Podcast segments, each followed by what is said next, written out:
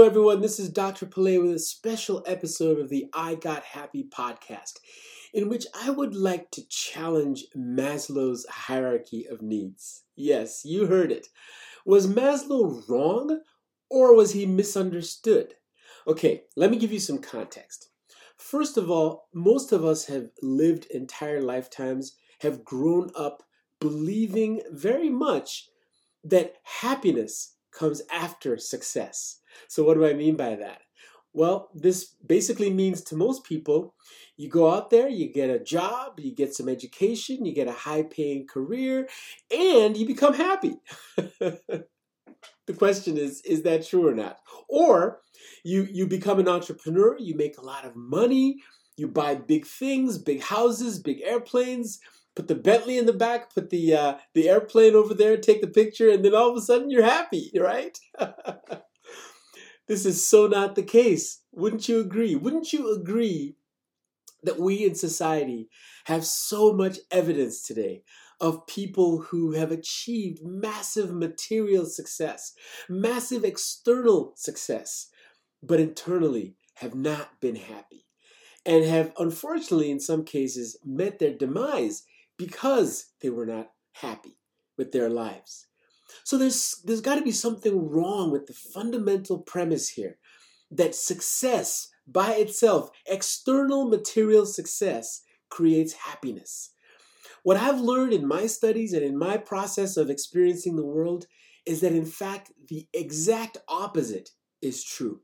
It is happiness that creates success. So let me take you through two, I believe, competing theories about this process. The first is Maslow's hierarchy of needs.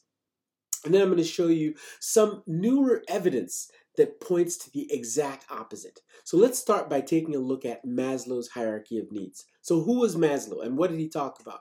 Well, Maslow basically postulated a, a motivational theory, right?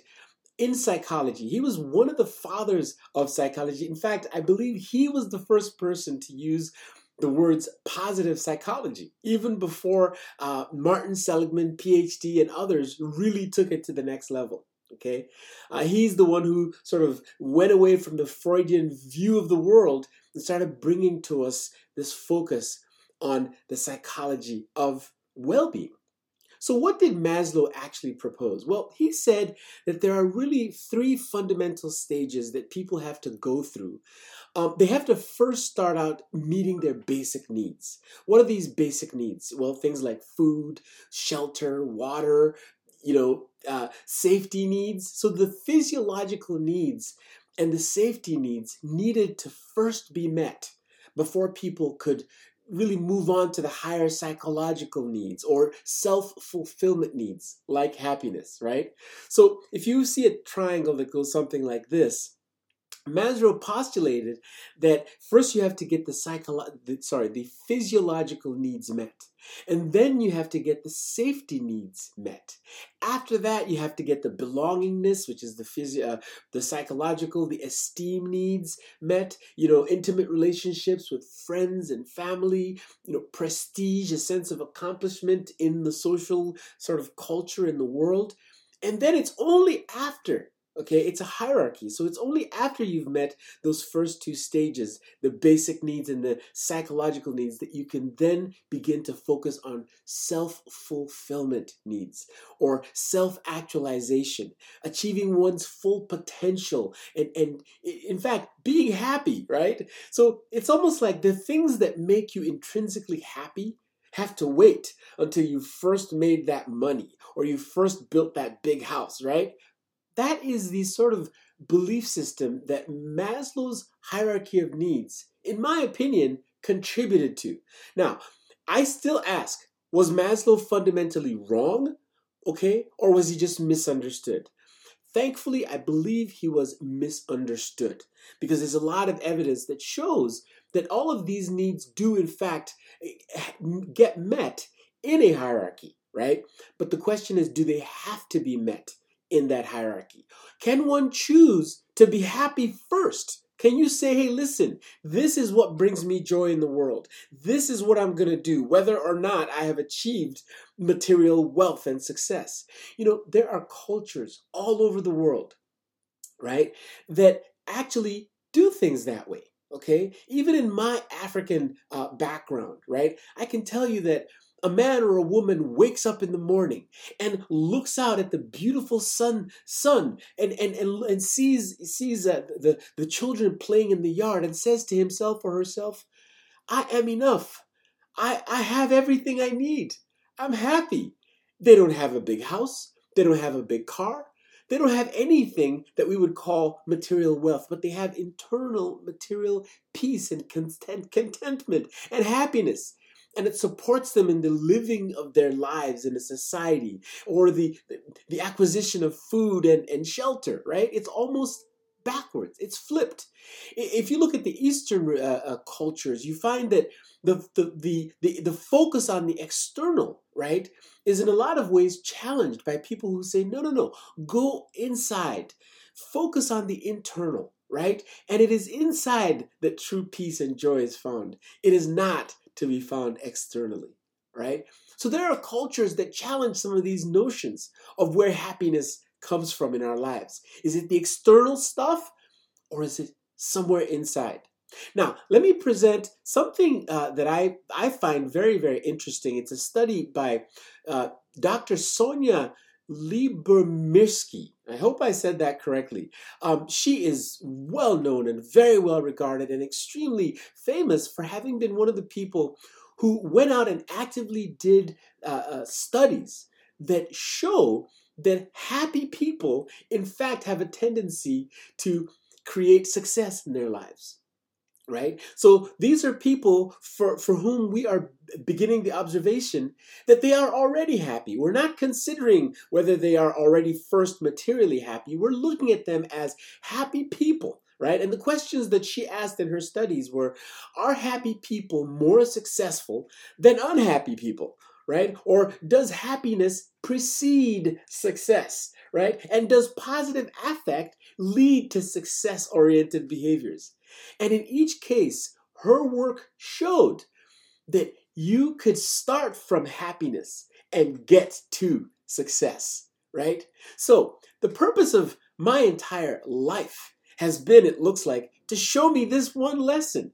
I'm one of those guys who started out using the Maslow's approach, right? I got an, a fantastic education. I've had fantastic jobs in the corporate world. I've been very successful financially, but I have not seen the happiness. Why? Because the things that made me happy were ignored in the pursuit of those external material things. You know, I have a story that guides my life today, and it takes me all the way back to the Biafran Civil War in the 1960s when Nigeria and Biafra were locked in arms and people were dying. Millions were starving, and I was one of those children at, at the age of three struggling to survive with my mother and everyone in our village running around from refugee camp to refugee camp. And my mother taught me one of life's greatest lessons by doing something so unexpected. When we did not have food, when we did not have shelter, do you know what she did? She sang songs. She sang songs about food. She sang songs about soup. She made us feel better. We were happy. We were singing songs like Pelelele, Aragansi, Ibobo, Konko Sikonko, Onye Wenewe, Onewe Onye, Onewe, somebody like go on. we were singing songs like Benemurmo Obumwata, Benamurmo Abumwata, Otukopo Gare Zugunela Kibon, a baby Abumwata. These were songs about food and shelter. And we were seeking these things from the things that made us happy. And I learned the lesson in those days that if you first seek happiness, you will not want for material things. It seems to drive away the fear of bombs falling, and it seems to drive away the fear of hunger. Happiness has its own place in our psyche and our biology that seems to make us fulfilled and therefore able to seek the material things that we need in our lives. So I want to challenge Maslow and I want to proclaim that in my life, and I'm experimenting every day, in my life, I'm finding that when I begin to focus on the things that make me happy, such as songs, such as music, such as writing books, such as helping and teaching other people about how they can use their own brains, how they can practice in their own minds this skill of happiness. Those things that make me happy are making other people happy. And by making other people happy and other people successful, guess what happens to me, right? It's the law of attraction. You attract what you put out. So, I want to challenge anyone who strongly believes that they have to first achieve this first before they get that, right? They have to first climb the mountain of financial and external success before they find internal fulfillment. I want to encourage you to realize that it just might be the other way around. Start from that which makes you fulfilled, that which makes you whole, that which makes you happy, right? Embrace it and use it as a method for finding success. I hope all the best for you and hope this short conversation has been of some value in your life as you move forward to create whatever you want to create. This has been Dr. Pillay with the I Got Happy podcast. Have a wonderful day.